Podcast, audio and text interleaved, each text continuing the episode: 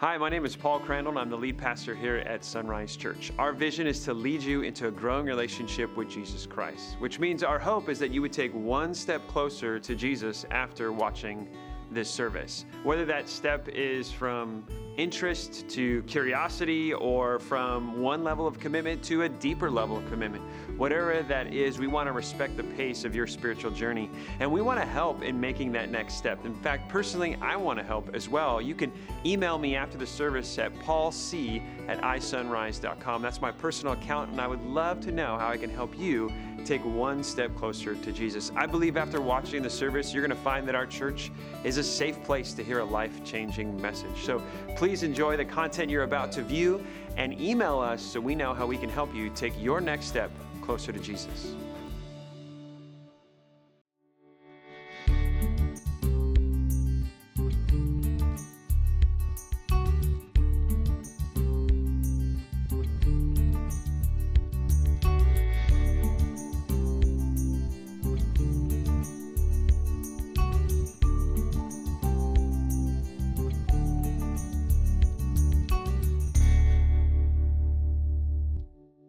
Are so excited what God is doing, and we've got a ton of baptisms after this service. We had a ton of baptisms after the first service. So, man, God's just doing really cool stuff, and we're very excited just to be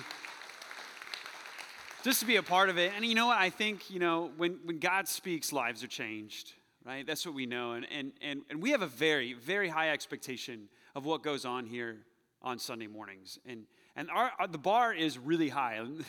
I'll show you how high it is. The bar is set to God is going to speak today. The, the God of the universe is going to speak to you wherever you're at. Wherever you are on your journey, whether you're curious about Jesus, you're curious about church, or you're, you're totally committed and sold out, wherever you are, God has a word for you today. Now, you may be thinking, wow, Pastor, you think a lot of yourself. No, no, no. I'm not God and I'm not speaking on his behalf. All I'm doing is opening this book right here, and this is a living book. It's not like a dead book that we just put on the shelf, it collects dust. No, this was inspired by God and still speaks today. And the Holy Spirit's going to take this book that was written at its last form over 2,000 years ago about. I mean, think about it. Thousands of years ago, this book was written. And in its oldest place, even further down the road. But it's not dead, it's not an antique, it's alive.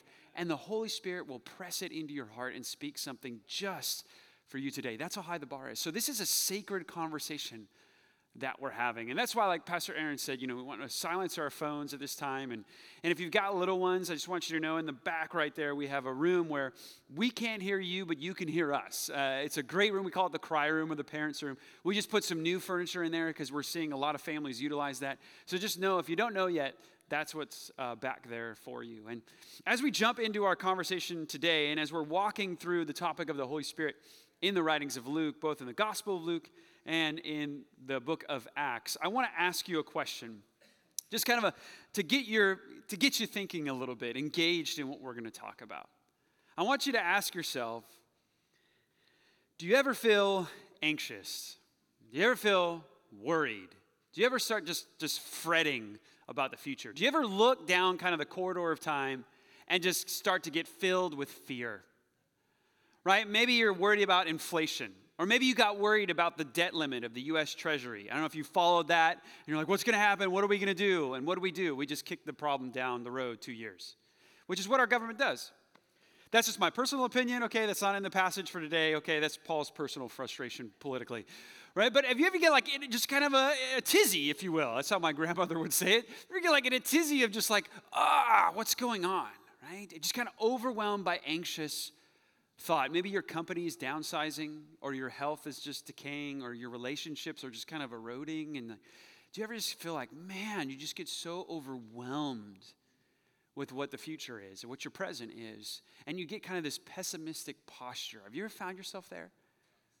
Like, it would be really nice to know kind of what the future holds, right? Wouldn't it be really nice to know if I could just look down the corridor of time, I could at least know that there are certain guarantees out there right like we don't want to live a, a, dull life we don't want to, we don't want to live a predictable life we, it, it would be great if we kind of knew how the story ended but maybe we didn't know the journey of how it got there that would be great because we'd still be intrigued like ooh how is it going to happen but we're not going to be anxious because we know how the story ends.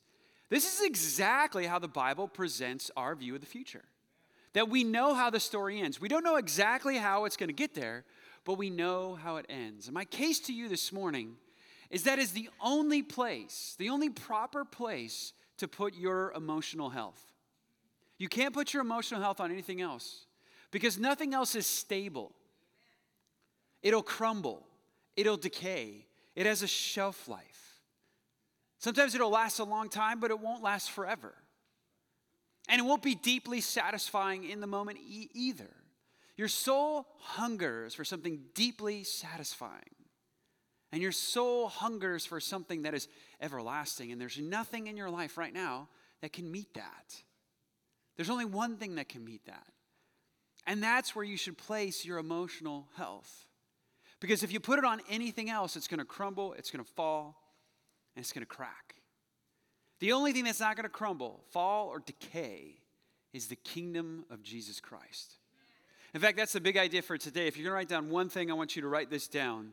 The big idea is this Jesus' kingdom doesn't crumble. Jesus' kingdom doesn't crumble. He has promised us here how, here's how this thing will end. My kingdom will come, a kingdom of perfect justice, of everlasting joy, in perfect harmony. That kingdom will come. It's certain. Now, how we get there and what the journey looks like, we don't know. So we're intrigued and we're excited to be a part of.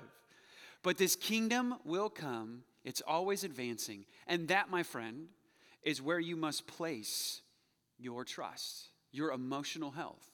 I'll give you an example of this just a couple of days ago. I was in my garage working late at, uh, at night, and I was putting sealant on these pieces of wood to build this gazebo in my, in my backyard. And and as I was there and I was putting this sealant on, these anxious thoughts started to enter my mind. And kind of one after the other, and if you've experienced that, you know it kind of spirals and the snowball just keeps getting bigger and bigger and bigger and bigger and bigger. Well, about halfway down the anxious mountain, right, this, this, this word came, this quote came in, in my earbuds. And I wasn't worried. I wasn't worried about the sealant not working. I wasn't worried about the Oregon rain destroying my patio furniture. I wasn't worried about that. I started to worry about the church. I started worrying about the gospel influence that Sonrise has in the community.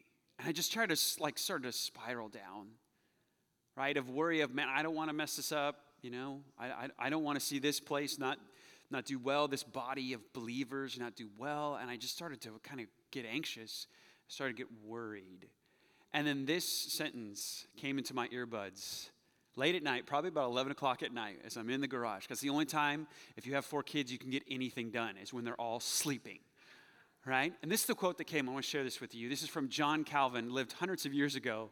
This is what he said The devil, with the whole power of the world, can never possibly destroy the church, which is founded on the eternal throne of Christ.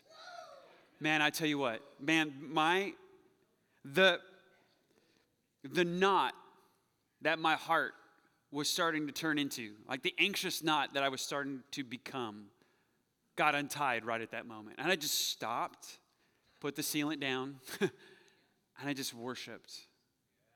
Christ, your kingdom is coming, your throne is eternal. That's where I put my emotional health. Yes, I know I get worried about a lot of the things, the peripheral things in my life, but at the center of my life, at the center of my life is the coming kingdom of Christ, the one of perfect justice and everlasting joy. I know that is coming. No matter what happens in my life, that is coming.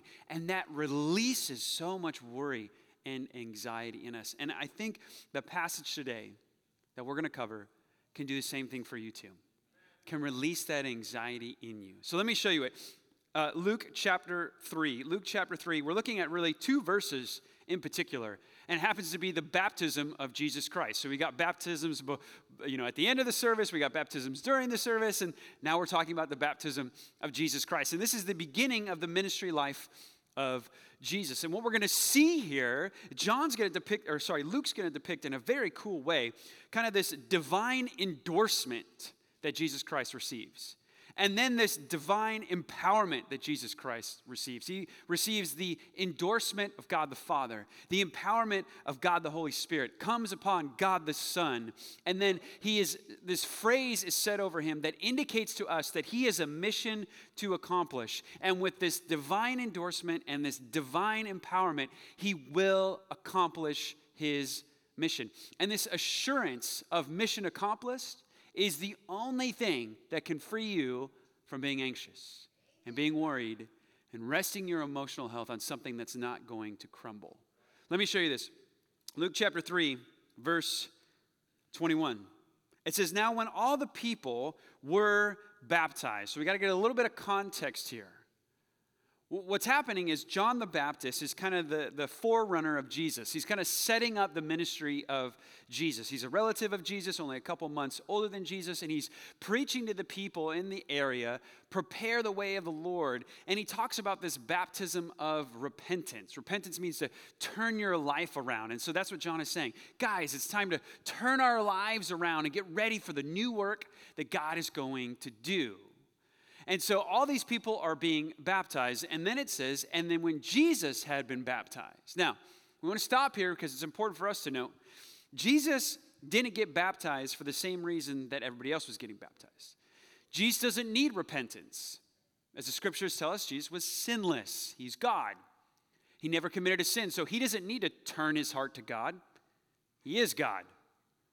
And he lives a perfect life. So, why is Jesus getting baptized by John? In fact, John didn't want to baptize Jesus. We see this in the Gospel of Matthew that, that John says, as Jesus is coming, I'm not fit to baptize you. Jesus says to John, No, no, no, we need to do this. We need to do this in order to fulfill all righteousness. What he's saying is, This is God's plan. John, this is God's plan for you. This is God's plan for me. This is how my ministry life is going to start. I don't think Jesus was identifying as a sinner but rather identifying with sinners. Because we realize that really the work of Jesus Christ on this earth, especially his death and resurrection, was he lived a life as a substitute.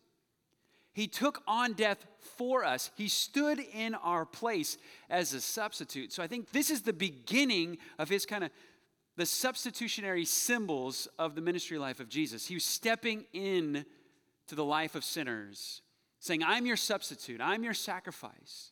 So you can have forgiveness of sins. I'm stepping in to identifying with you. So I think that's what Jesus is doing. He's identifying with those that come. He's not identifying as them, he's identifying with them. And then all of a sudden, everything breaks loose. Right? Look kind of what happens here. Verse 21. Jesus had been baptized and was praying. And then this happens. And now I know this, the, the baptisms here at Sonrise are really exciting. And you're going to hear us clap and yell and go, chee, right? At least Chemo's going to do that, right? We get excited. Okay, our baptisms don't don't meet this standard, okay? The mark of what happens here is pretty crazy. I would love this moment. Maybe we'll see. But with Jesus' baptism, look what happens. He was baptized, he was praying, the heavens were opened, and the Holy Spirit descended on him in bodily form like a dove. And a voice came from the heaven. Chee! No, he didn't say it. Voice came from heaven and said, You are my beloved Son, with whom I am well pleased. So we have this invasion of the supernatural that happens when Jesus is baptized. Now, I got to nerd out a little bit here, okay? Just a little bit. Your pastor's a nerd, you just got to know that. There's something that's happening here. Luke is a brilliant writer. He really is. He's a great writer, and the way he constructs his Greek is just eloquent. It really is. The gospel writer John, not so much, right? He misspells words. That's the gospel I would write. was just like misspelling, bad grammar, all that stuff. But Luke is like a precision instrument when he writes. I mean, it's really beautiful Greek. And what he's actually doing here, and we can't tell in the English because our language doesn't do this, he's doing this like background, foreground kind of idea. Like you think of like a Think of like a photo, right? When you, maybe graduation photos, right? It's kind of graduation weekend. You took all those nice little photos, and like you have your, your graduate there, and then you have Mount Hood in the background because you're Oregonian, right? Or a tree, or a nutria, whatever you, however you took your graduation photos, right?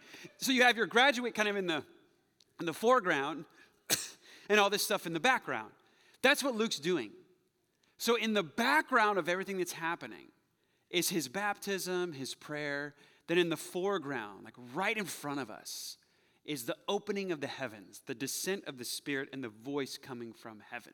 And I think what Luke is doing is he's saying, hey, this is great. This baptism from this man, John the Baptist, it's great.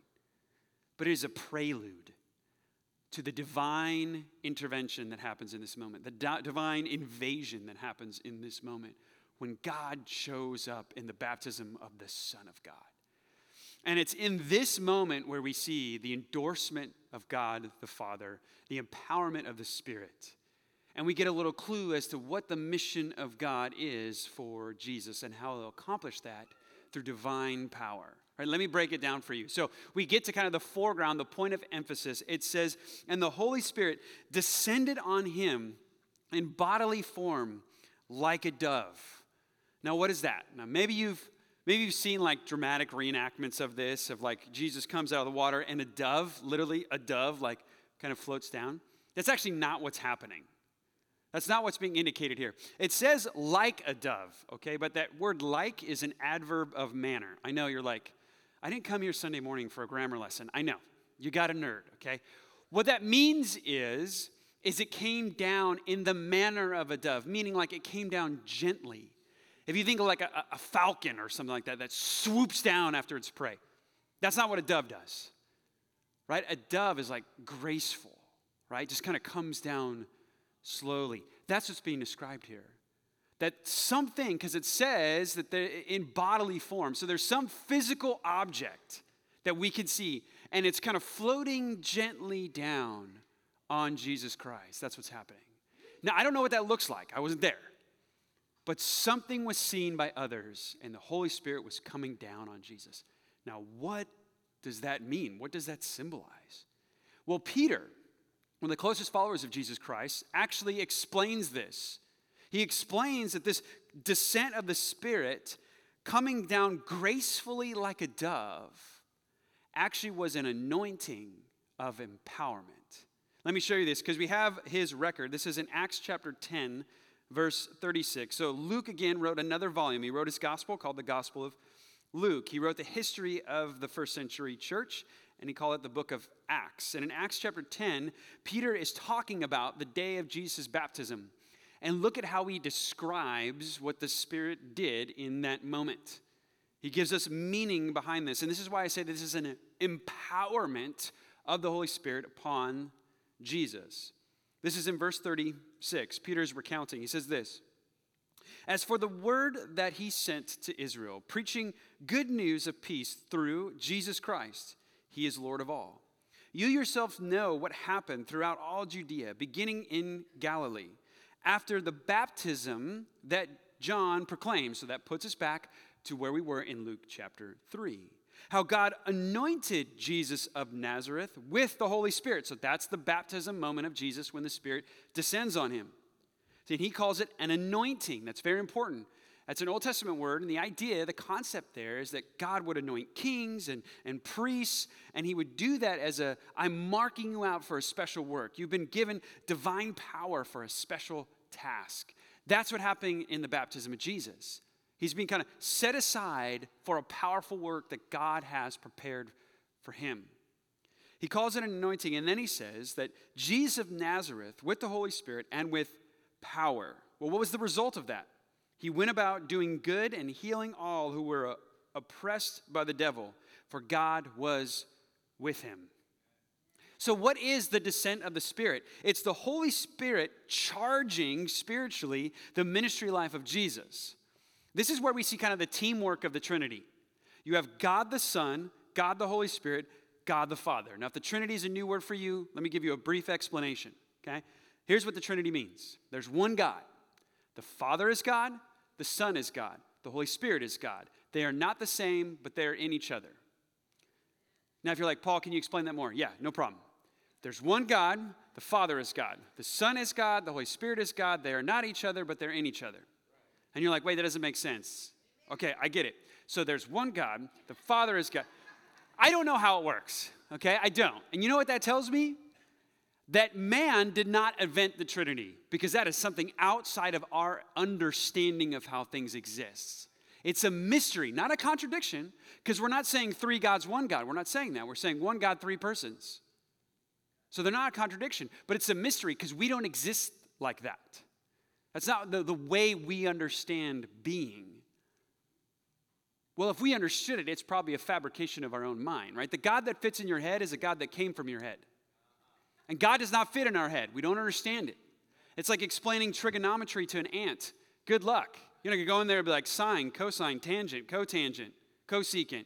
That's as much as I remember from my high school trigonometry class. Right? That would be just like there's no way they're going to get it. Same thing when God explains how he exists and the modes of his being, we're just like, what? That's why he's like, one God, Father is God, Holy Spirit is God, Son is God. They're not each other, but they're in each other. And we see right now this divine teamwork happening. The Father speaks, we'll see that in a moment. The Holy Spirit descends, and Jesus is being baptized. Now, here's why that's important this is a divine empowerment. Think about that squad right now. Like, who can beat that? I mean, we like in the NBA, we talk about like all these trades. We got to move this piece to this piece. We get two superstars, they're totally going to win. We get three superstars, now we're unde- undefeated, right? How about Father, Son, Holy Spirit? Like, who's going to beat that squad? All of them are divine. How are you going to win? Like the post moves of the Father, you can't defend, right? Man, first service laughed at that joke, but whatever. Maybe I said it too fast. Time to wake up, okay? Get some coffee, come in, get ready for fast jokes.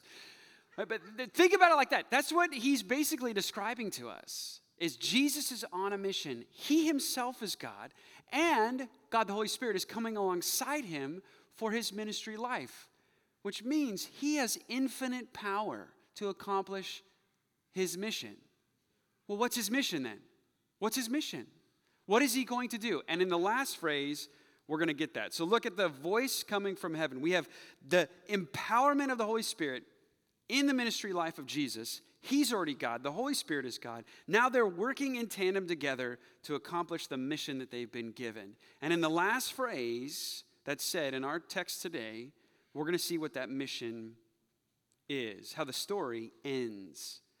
So it says, And the Holy Spirit descended on him in bodily form, like a dove. A voice came from heaven You are my beloved Son. With you I am well pleased. Okay, what, what does that mean? Take the first phrase You're my beloved Son. Now, this is important for us to understand. This is not the moment Jesus became the Son. His identity didn't change here. He was already the Son of God.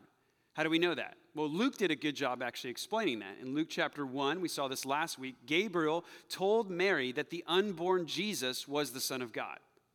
We see in Luke chapter 2, young Jesus, probably about 12, actually already knew he was the Son of God because when he was at the temple, he told his parents, I need to be in my father's house. He wasn't talking about Joseph's house, he was talking about the temple. Well, whose house is the temple? God's house. Jesus already knew he was the Son of God. So, this is a moment where his identity changed. This is a moment where his identity was confirmed as he's entering into his earthly ministry. And then the Father says, I am well pleased with you. Now, that phrase right there, a Jew hearing that, right? A voice saying that, it being written, and then an odd, a Jewish audience hearing that, that sounds very familiar.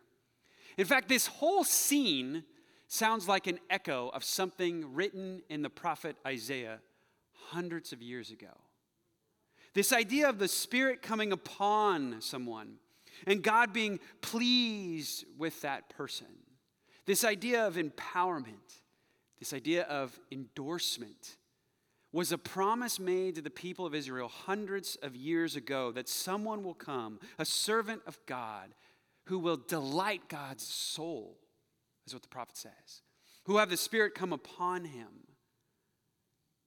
Matthew, a close disciple of Jesus, actually takes this this kind of promise in Isaiah chapter 42, and he applies it to Jesus. He says in Matthew 12, This is the one we were waiting for.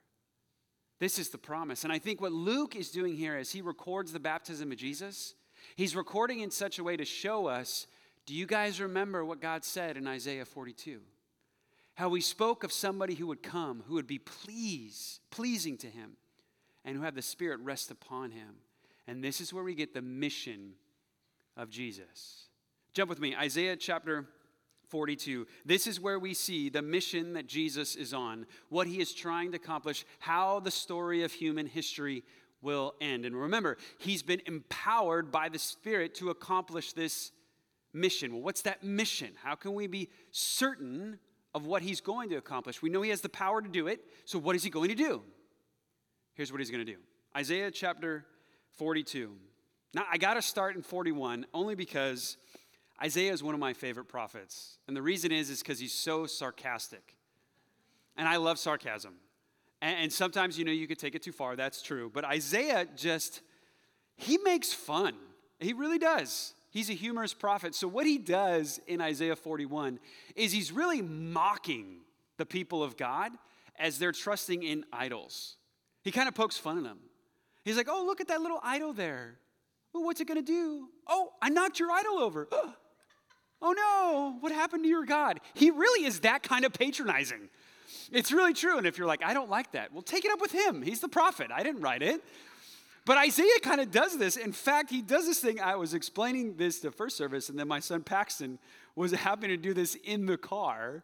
As Paxton had all these Pokemon cards, right? And he was like, oh, there's this one, and there's this one, and there's a, but then there's this one, and this one beats all of them. That's kind of what Isaiah is doing. Isaiah's like, oh, look, here's your little God. Oh, here's your little God. Here's your little idol. Then there's the servant of God, and he beats all of them. That's what he's doing. Right? Let me show you, because it's just so funny. Look at verse 28 of Isaiah 41. But when I look, there's no one. Among these, the idols, there is no counselor. Who, when I ask, will give an answer? What is he saying? I asked your idol a question. Hello? Like, I didn't hear anything. It's like Isaiah has a game show. Like, is your idol smarter than a fifth grader? Right? And he just like, two plus two. And the idol just like, you know, like sits there. And Isaiah's like, oh, nothing? Fifth grader, right? Like, that's what he, like, he's that kind of patronizing. Like, I asked your idol a question and I didn't get a call back. That's so odd. Maybe he doesn't exist. He doesn't look, it. he does it again in verse 29. Behold, this is like, again, he's saying, Look, see, it's like my son with the Pokemon cards. Look, behold, they're all a delusion.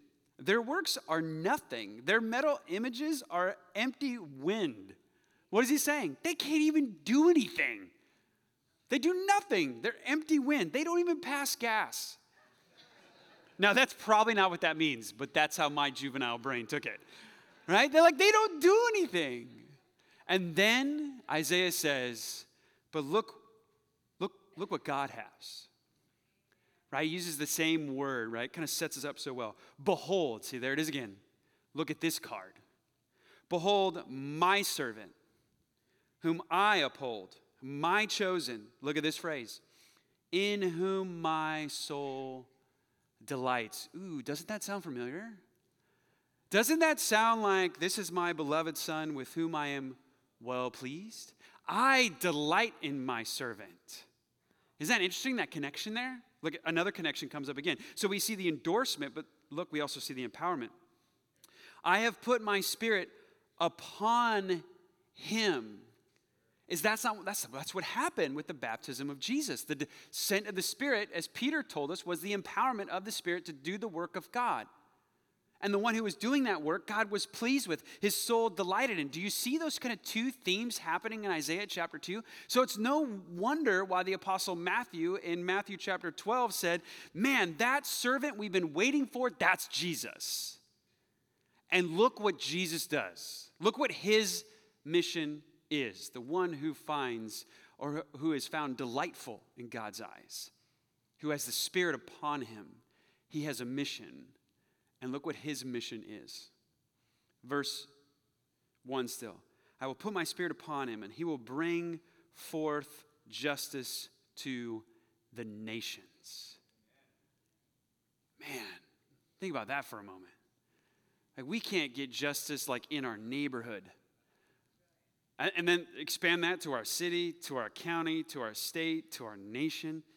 This servant brings justice to the nations.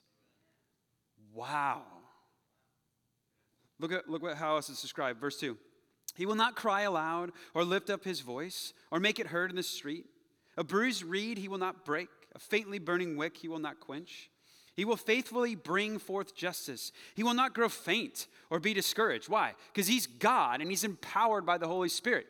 He has enough to accomplish the job. He's not going to go on empty. Divine power is infinite.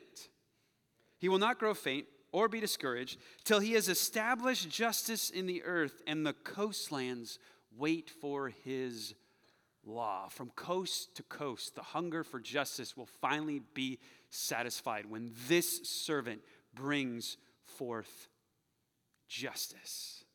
Man, isn't that what we all hunger for, mourn for? Isn't that what we grieve over every day? Every day when we're bombarded by the injustices of our of our world, right? We get, we get disappointed in others, we get disappointed in ourselves, we commit to be better, we hope our neighbors will be better, right? And we try to get better, we try to do better, and we just run into disappointment. Disappointed with ourselves, disappointed with others, we just can't seem to love each other better, and we keep running into the same mess over and over and over again. And we wish we could look to the future and not fret. But we do, right? We get anxious, we get worried. We're worried about debt limits. We're like preparing ourselves for the presidential campaign of 2024. Oh, thank you. All that mess, right? All that angst. And what Jesus did, or what happened to Jesus at the beginning of his ministry, was a divine endorsement and empowerment. That's my servant. He will bring justice to the coastlands, to the nations, everyone who hungers for, hungers for it, he will bring it. And look at how he brings it. Just to show you how much command he is in. Where we're described, this servant is a conqueror. He conquers the globe with justice. But look at how he does it. He's not this like tyrant throwing a tantrum. He's not like exerting himself. He's not sweating about it. Look at verse 2. He will not cry aloud or lift up his voice or make it heard in the street. What does that mean? It means he's not self assertive. He doesn't exert himself, he's quiet. He's in such command and such control, he can be calm. He's a non anxious presence. I, I, remember when I was a kid, man, this, this verse 2 just wrecked me this whole week. I had to share it with Pastor Jacob and I shared it with my wife. I, I remember as a kid, like, I remember my dad fighting for me. My dad was much bigger than me, much bigger than me. In fact, all the men in my family are like, the shortest was six foot. I know you're like, what happened, Paul? I don't know. I'm still trying to figure it out. I may be adopted, but whatever. But I remember my dad, right? My, my, my cousins who were bigger than me, three years older, six years older, and they were bigger than everybody's bigger than me. That's the theme of this story right now. And they stole my toys at this sleepover, and my, I, I ran to my dad crying, Daddy, they stole my Ninja Turtles, right? And so my dad like he was just beelining for my cousins right there in the living room. He goes, gets up because he sees his son crying, and there's a door in front of my dad. And apparently, instead of just taking the knob, turning it, my dad punched the door. Whack! And it fell. Bam! Oh, I was like, that dude's legit. You better watch out. like, I did. I, I was like, here we go. Let's go. I'm the little guy, saddle up, like, let's go, baby right? I mean, I'm not fighting the fight. I'm the hype guy in the back. Yay! I'm not in the ring. Are you kidding me? No way, right? So, bam, he punches and he comes in and he starts yelling, and my cousins literally are under a blanket crying. Now, I have always told that story as like a proud dad, dad moment. And then I read this and I was like, that was not, that was abusive. That was not how we should handle situations, right? That's way too aggressive. But Jesus, when he comes bringing justice, he doesn't yell it in the streets. He doesn't have to scream. He just comes in, nope. Oh, we're not going to do that anymore. Oh, we're not doing that anymore. He doesn't to scream and cry aloud. He's in that much control. Isn't that amazing? Calm, conqueror. And he's so kind. and gentle. Right, look at verse, verse 3. A bruised reed he will not break. What does that mean? Those who are wounded, who are hurting, he will mend. He doesn't come in and just like run over them. No, no, no, that's not what he does. A bruised reed he supports. I got you. Like the next phrase says, a faintly burning wick he will not quench. You know what that means? It means like the, the flame's about to go out. It's a kind of flickering. And he doesn't go and blow it out. He does. He, he gives it fuel. Right? I'm going to care for those who are hurting, and I'm going to give to those who are in need. That's how he conquers. Isn't that amazing? And he brings justice to the coastlands. Christ's kingdom doesn't crumble. It doesn't crumble. So, what does that mean? If you're a follower of Jesus Christ, Christ's kingdom doesn't crumble, which means what? We need to stop freaking out. That's a very simple way to put it. Right? Christ's kingdom doesn't crumble. So stop freaking out. Ah! My candidate didn't get in. I'll be honest, my candidate never gets in. I have like the candidate, like election, like uh, win percentage of Shaq shooting three pointers. Like it's low. Nobody ever gets in. If you ever run, don't tell me to vote for you because you'll lose. That's what happens like every time. Right? We fret and we get worried and we're like, oh, will, will there be some candidate out there to save Jesus? What in the world? Jesus saves candidates. Look, and don't, don't, get me wrong, we want good to happen, absolutely. We want godly influence to, to, to, to, to go to our neighborhoods, our cities, our counties, our state, our nation, all that stuff. But if that doesn't happen, guess what? It doesn't stop the kingdom from coming. It's coming. How is it going to come? I don't know. I really don't know. I just know it is. And you know who's going to bring it? That gentle, calm king. Not Christians holding signs complaining all the time. That's not going to bring the kingdom. So we need to stop doing it. We need to stop freaking out as if the world is out of control. It's not out of control, it's in control. Because Christ, the King, the non anxious presence, comes in divinely empowered as if he needs more divine power because he is very much the Son of God. But he gets more power. Now he's got the Father, Son, the Holy Spirit. This dominant team, this, this Trinitarian trifecta of power, has a mission to bring justice to the coastlands, and he'll bring it, and he doesn't need you. He doesn't need you. Isn't that freeing a little bit? Oh, so, so I can't mess this thing up? Yeah, you can't mess it up. It's coming. How's it going to get there? Can you be a part of it? Yeah. But if you don't join the campaign, that's okay. He'll be fine. He'll come and he'll bring justice. And that's where we must put our emotional health. Right there. My king's kingdom will come. It has been breaking into human history since the ministry life of Jesus. And the kingdom has been expanding through the power of the Holy Spirit in the presence of the church.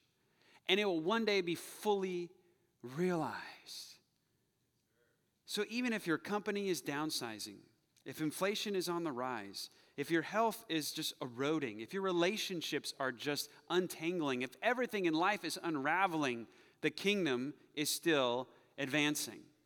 That means we can walk in, we can walk into that doctor's office with the confidence, knowing that whatever that cancer screening says, if it says my numbers are high and the cancer is back, the kingdom is still coming.